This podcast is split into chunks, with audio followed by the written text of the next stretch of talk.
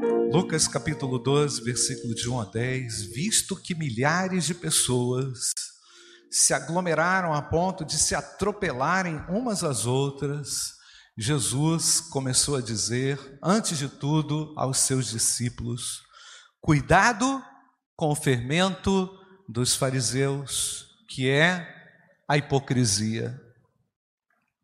Não há nada encoberto que não venha a ser revelado, nem oculto que não venha a ser conhecido, porque tudo que vocês disserem às escuras será ouvido em plena luz.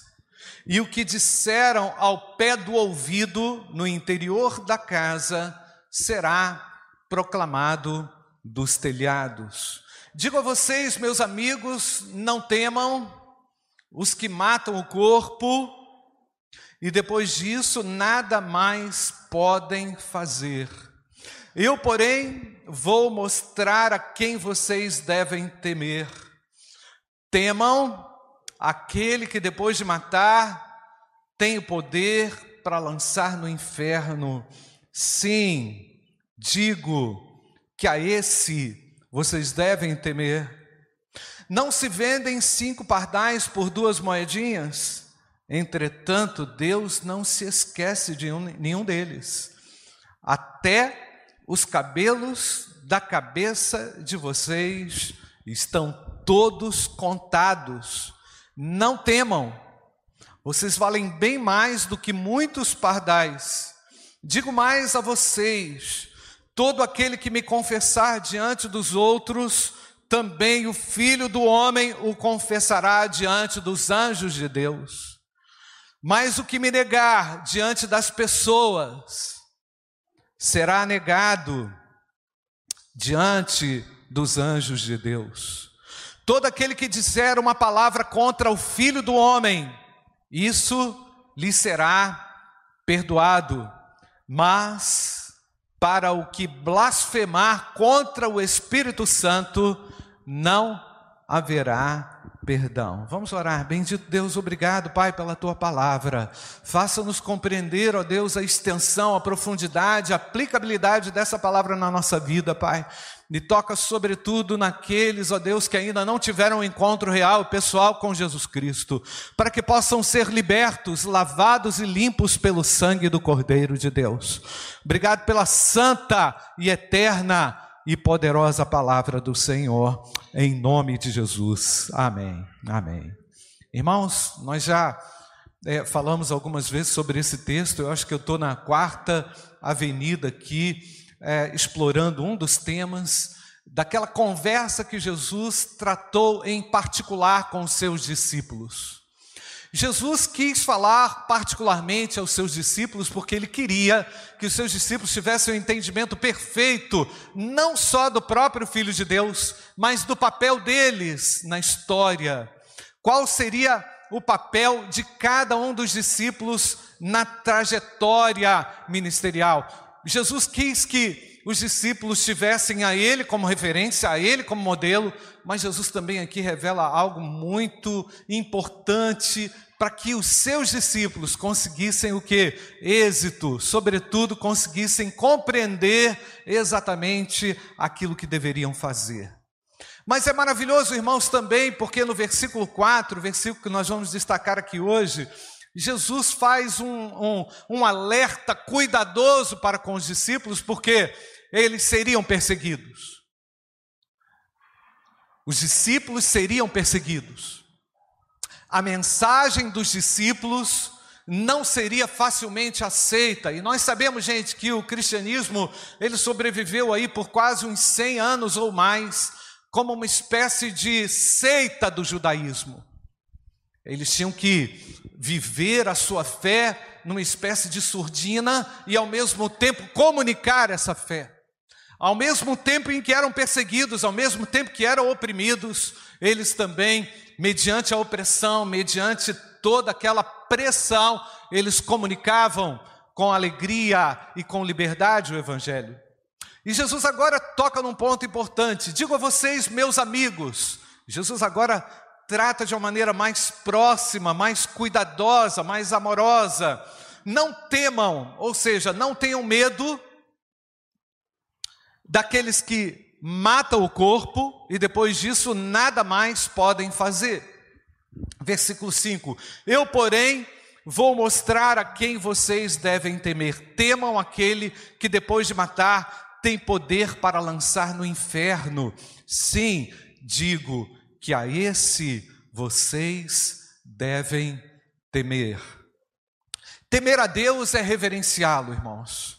Temer, temer a Deus é respeitá-lo como Criador, sustentador, mantenedor de todas as coisas. Temer a Deus é a atitude esperada daqueles que foram alcançados pela graça. Mas, na verdade, a Bíblia diz que todos os homens devem temer a Deus. Toda a humanidade deve olhar para Deus e deve render a Deus louvores, porquanto Ele é o Criador. Deus concedeu o dom da vida e pelo fato dele ter dado a vida, o sopro de vida, isso já seria necessário para os homens realmente considerá-lo como um Deus criador. E eu falei outro dia que Deus tem uma disposição também paternal. Ele tem uma disposição de ser pai. Deus, na sua natureza, tem uma disposição natural, naturalmente, poderosamente, de, de ser pai daqueles que o confessam. Você é filho de Deus? Glória a Deus ou não, irmãos? Mas ele tem uma disposição paterna para com você também, que ainda não conhece. Para você que ouve falar e gosta desse Deus e, e, e se agrada de compreender o amor dele, Quem sabe hoje você deva dar um passo além dessa compreensão e recebê-lo no seu coração como Senhor e como seu Salvador pessoal. Ele é um Deus temível, porque ele ofereceu o seu filho para a salvação do mundo. Agora, gente, temer a Deus, a palavra temer tem duplo sentido, não é? Temer no sentido de reverenciar e temer no sentido de ter medo. A palavra grega é a mesma na língua portuguesa para esses dois sentidos. Então, é, Jesus, ao falar com os discípulos, quer colocar sobre eles uma atitude certamente de encorajamento diante dos desafios que eles iriam enfrentar. Mas temer a Deus de modo algum é ter medo dele ou pavor dele, muito pelo contrário, o temor do Senhor está ligadamente está ligado diretamente ao amor e à gratidão que nós rendemos a ele. Nós tememos a Deus porque somos gratos a ele. Amém, não? Não só a igreja por termos recebido a vida, mas pelo Senhor ter nos dado uma nova oportunidade de viver com ele, salvos e remidos no sangue poderoso dele. Mas por vezes falta entendimento do que é realmente temer a Deus. Porque as pessoas se confundem ou ficam confusas ou sentem, se sentem confusas na sua própria relação com Deus. Então Jesus dá aqui uma palavra é, firme para que os discípulos consigam vencer o medo, para que os discípulos consigam vencer qualquer obstáculo a esse temor e apresenta uma realidade espiritual de conotação eterna, dizendo que esse Deus tem a capacidade, tem o poder para lançar no inferno. Ou seja, não temam discípulos aqueles que matam o corpo, não temam discípulos aqueles que querem acabar com a vida natural de vocês, porque há um Deus que trabalha de maneira extraordinária e ele garante a vida àqueles que creem. E ele garante a vida eterna àquele que o confessa. E ele garante vida eterna àquele que o reconhece como Salvador e Senhor pessoal. Você é feliz por isso ou não, irmãos? Então o apóstolo Paulo já havia dito em 1 João a respeito dessa relação entre o temor, amor e o medo. Nos diz lá, 1 João capítulo 4, versículo 18: No amor não existe medo, pelo contrário, o perfeito amor lança fora o medo, porque o medo envolve o castigo, e quem teme, no sentido do medo, não é aperfeiçoado no amor. Temer a Deus e amá-lo acima de tudo, irmãos, são atitudes que se complementam, que se completam. Essas duas atitudes são inseparáveis. Por quê, gente? Porque servir a Deus inclui necessariamente temor e amor. Tememos a Deus e também amamos a Deus, reverenciamos a Deus e servimos ao Senhor com alegria. Muitas pessoas enfatizam o amor a Deus, mas se esquecem, na verdade, de temê-lo, de reverenciá-lo, de considerá-lo no seu dia a dia. E com isso vivem uma espiritualidade dividida, incompleta, porque ao mesmo tempo dizem que amam a Deus, mas não conseguem reverenciá-lo, não conseguem colocá-lo em primeiro lugar no seu dia a dia. Mas Jesus Cristo é Senhor, nós reverenciamos a Deus em cada esquina da nossa vida, amém, amados? Em cada circunstância, porque o amamos de todo o coração e queremos prestar culto a Ele. Por isso, gente, que Jesus quis que os discípulos tivessem uma noção um pouco mais ampliada do que é do que era temer a Deus. Os discípulos já conheciam o mandamento do Antigo Testamento a respeito de amar a Deus sobre todas as coisas. Nós vemos isso num diálogo que Jesus teve lá em Marcos, capítulo 1, versículo 28 até o versículo 34. Jesus Cristo, certa vez, conversando com os escribas, diz-nos o texto, Marcos 1, 28. Chegou, chegando um dos discípulos que ouviu a discussão entre eles e viu que Jesus tinha dado uma boa resposta, perguntou-lhe: Qual é o principal de todos os mandamentos? E Jesus respondeu: o principal é: escute, ó Israel, o Senhor nosso Deus é o único Senhor. Versículo 30: Ame o Senhor seu Deus de todo o teu coração, de toda a tua alma, de todo o teu entendimento, e como irmãos, com toda a tua força. E o segundo é: Ame a seu próximo como a você, como você ama a si mesmo. Não há outro mandamento maior do que esse. Então o escriba disse: Muito bem, mestre. E com verdade o Senhor disse que ele é o único e não há outro além dele. E que amar a Deus de todo o coração, de todo o entendimento, com todas as forças, e amar o seu próximo como a si mesmo, é mais do que todos os holocaustos e sacrifícios. Vendo Jesus, que o escriba havia respondido sabiamente, declarou-lhe: Você não está longe do reino de Deus. Percebe, Jesus, percebe como Jesus, nesse diálogo, coloca o escriba numa situação complicada, porque ao mesmo tempo em que ele sabia que deveria amar a Deus, faltava-lhe algo. Tinha algo que que lhe faltava para Jesus declará-lo como salvo, como transformado. E esse algo era a própria necessidade que ele tinha e não conseguia enxergar. Mas o ensino que Jesus quer dar aqui e apresentar, que quis revolucionar de fato, irmãos, a cabeça, o coração dos judeus, visto que esse amor a Deus deveria levar os judeus a temê-lo de verdade. E aí entra em cena aqui, irmãos, entra em pauta o céu e o inferno. Temam aquele que tem o poder de lançar no inferno a sua alma. Percebe, irmãos? Jesus apresenta agora uma dimensão muito grandiosa de Deus a respeito do destino eterno da alma daqueles que o ouviam naquele momento. É lógico, gente, que a história da salvação foi sendo comunicada gradualmente, mas ali estava o próprio Filho de Deus, dando oportunidade àqueles que o ouviam de fazerem uma escolha e de entenderem o verdadeiro e justo temor a esse Deus. Os homens, especialmente os religiosos, podem assumir uma posição também errada não é? Poderiam assumir uma posição totalmente equivocada diante de Deus.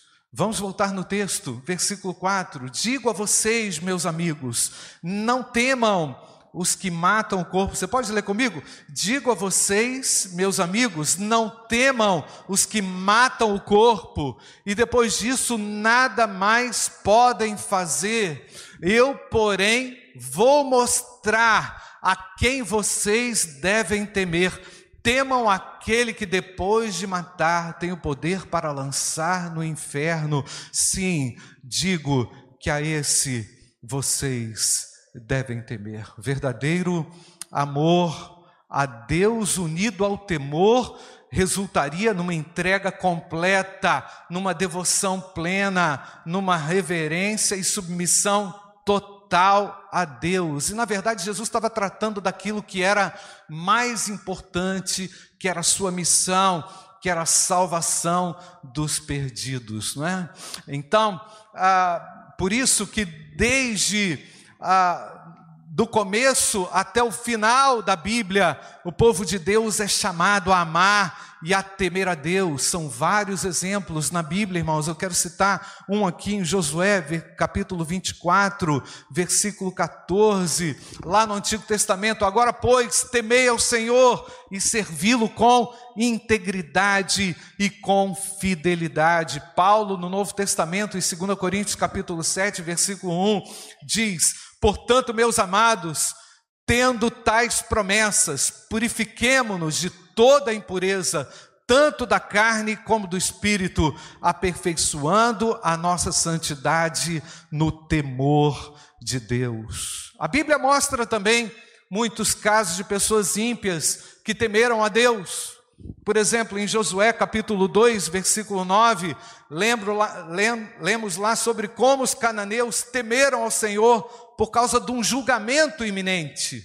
Diz-nos o texto, Josué 2, 9, e lhes disse: Bem sei que o Senhor deu essa terra a vocês, e que o pavor que vocês estão causando caiu sobre nós e que todos os moradores da terra estão se derretendo de medo. Isso significa, gente, que o temor a Deus que os cananeus demonstravam era um temor de reverência, de respeito, mas não era um temor que os levava a uma atitude de obediência, e o verdadeiro temor, meus amados, nos leva a uma obediência. O verdadeiro temor no, me leva a ajustes. Não é assim, irmãos? Quando eu percebo o grandioso amor de Deus por mim, quando eu percebo a necessidade de temê-lo, e quando eu passo a temer a Deus, a reverenciá-lo, as mudanças começam a chegar e elas chegam porque elas são trazidas pelo próprio Deus no nosso coração. Amém ou não, irmãos? Então, o indivíduo que está a ponto de se, decidir por Jesus, o Espírito Santo já começa a trabalhar no coração deles, convencendo-os do pecado, da justiça, do juízo. A decisão por Jesus não é uma emoção, é uma certeza de que Deus é temível e ele se manifestou através da pessoa de Jesus Cristo, Filho de Deus. Amém, não, irmãos? Irmãos, é impressionante o que Deus começa a fazer com as pessoas que Ele realmente trabalha. E Deus está atraindo para si, irmãos, a humanidade perdida nos seus caminhos, nos seus medos, nas suas complexidades.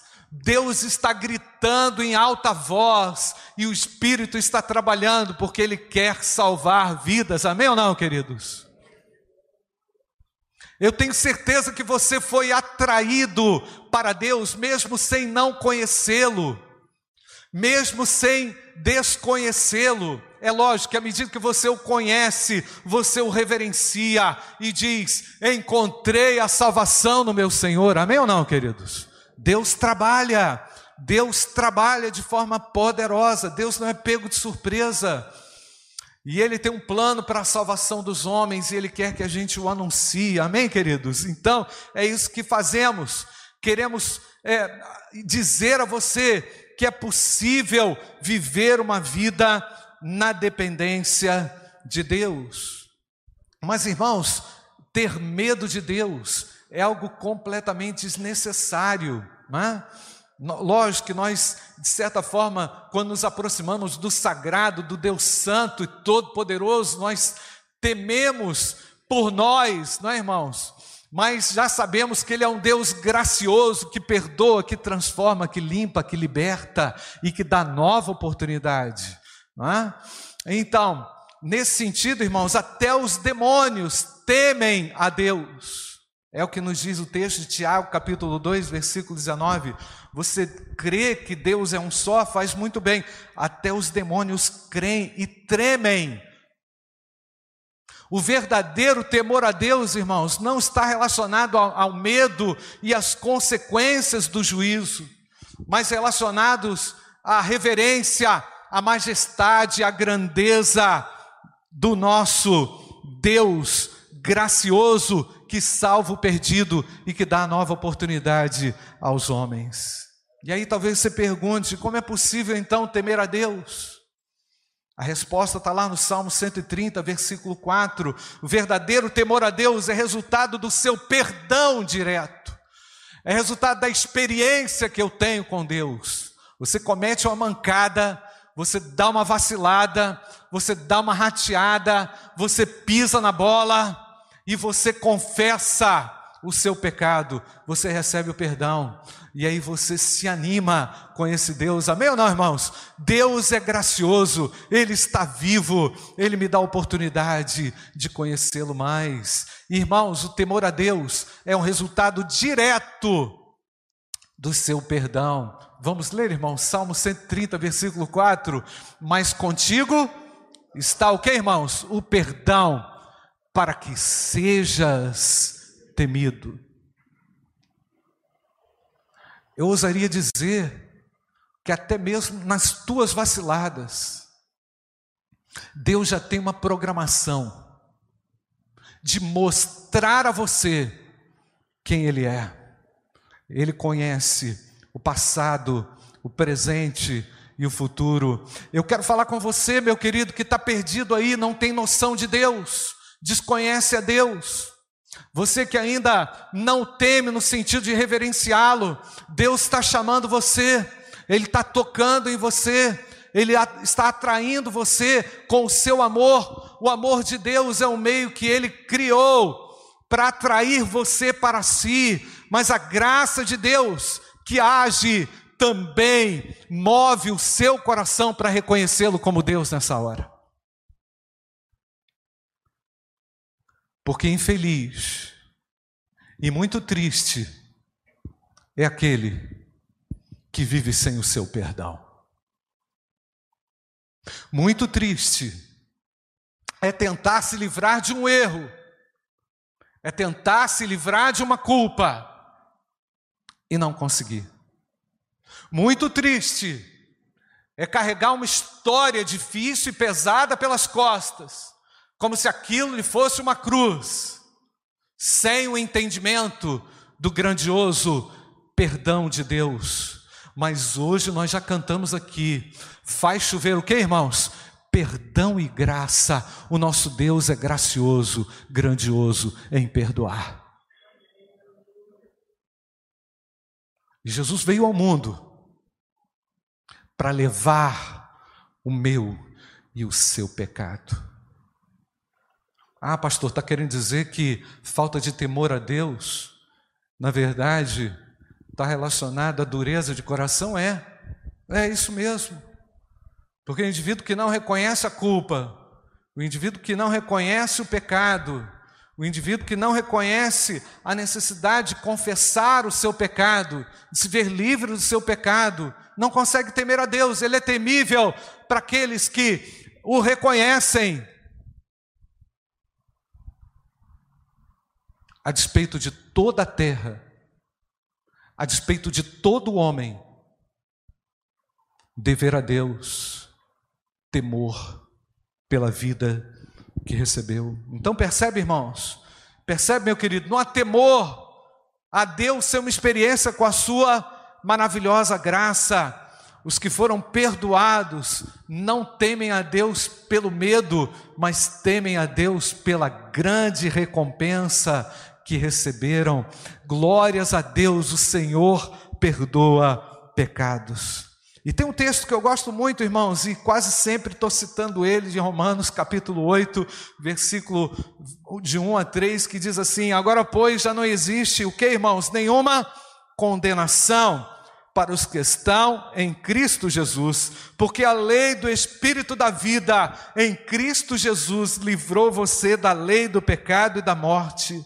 Porque aquilo que a lei não podia fazer por causa da fraqueza na carne, isso Deus fez, enviando o seu próprio filho em semelhança de carne pecaminosa e no que diz respeito ao pecado, e assim Deus condenou o pecado na carne. Portanto, o temor a Deus é uma espécie de admiração sincera reverente e honesta ao Deus Criador e sustentador de todas as coisas, que através de uma experiência de arrependimento em fé em Jesus, te tirou da condição de inimigo de Deus para uma condição de justificado pelo sangue de Jesus Cristo, o Filho de Deus. O verdadeiro temor a Deus é uma resposta de confiança e de gratidão a Deus. Senhor, muito obrigado, porque eu não merecia, mas o Senhor me alcançou com o teu amor. Amém ou não, queridos?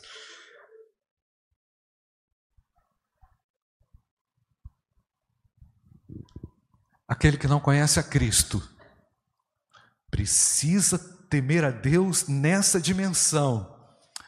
E aquele que conhece a Cristo também precisa admirá-lo com toda a intensidade, com todo o coração. E o nosso Deus é temível, pois Ele nos ama, nos perdoa e nos dá sempre uma nova oportunidade.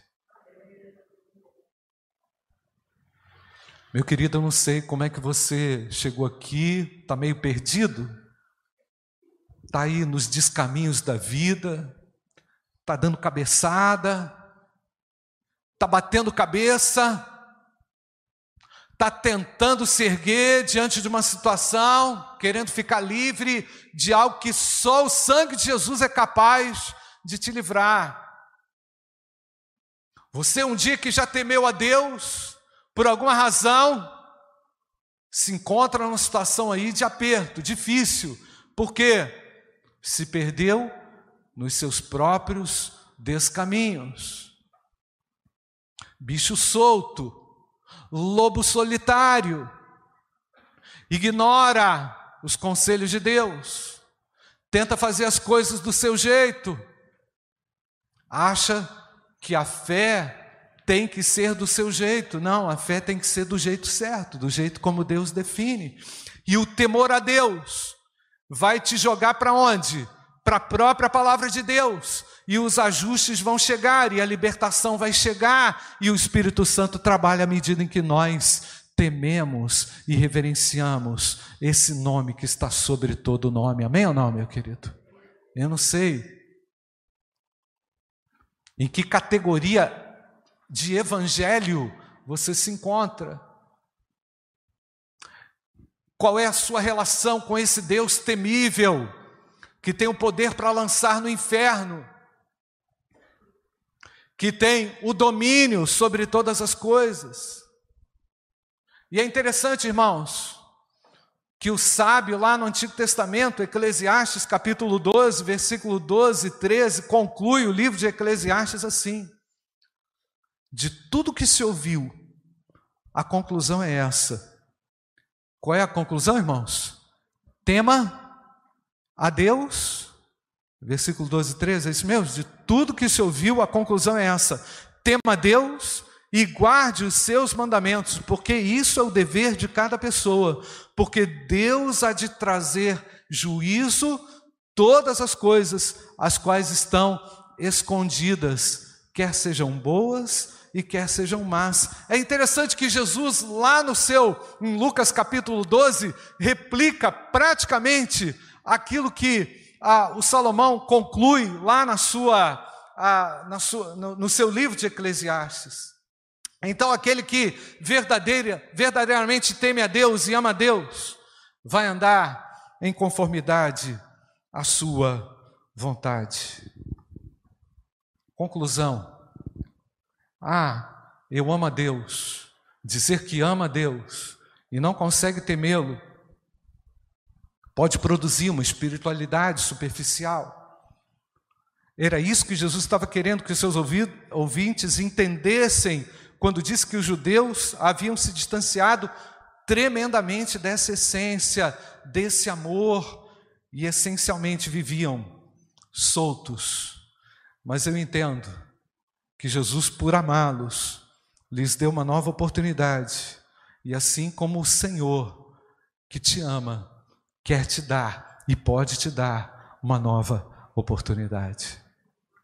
Feche seus olhos, eu não sei qual é a sua condição, eu não sei como que você entrou aqui, eu não sei como que você está aí participando desse culto pela internet, talvez numa condição assim bem precária, você está buscando, você está desesperadamente buscando uma solução, talvez querendo ficar livre de uma culpa.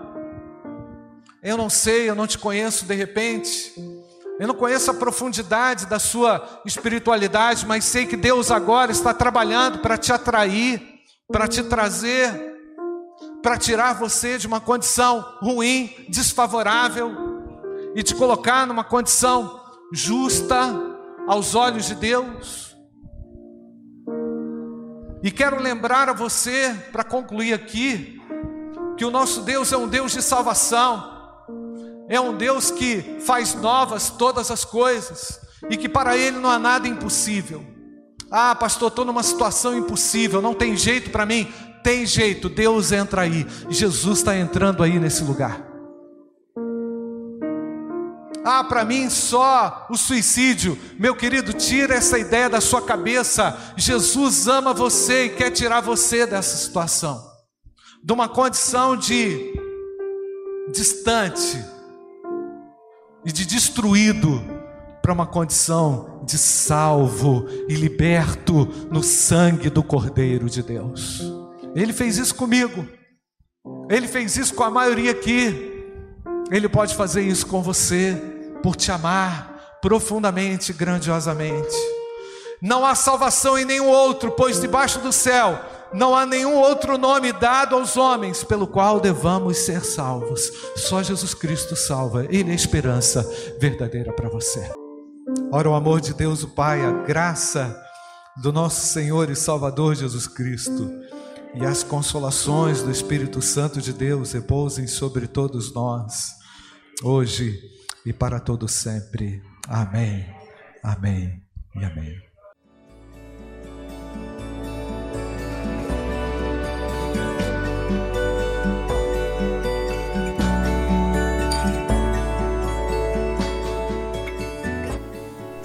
A Igreja Batista do Bom Retiro tem plena convicção de que a palavra de Deus é poder para salvar e transformar vidas. Nosso desejo é que essa mensagem tenha alcançado seu coração. Para saber mais sobre quem somos e em quem acreditamos, acesse ibbrpatinga.com.br.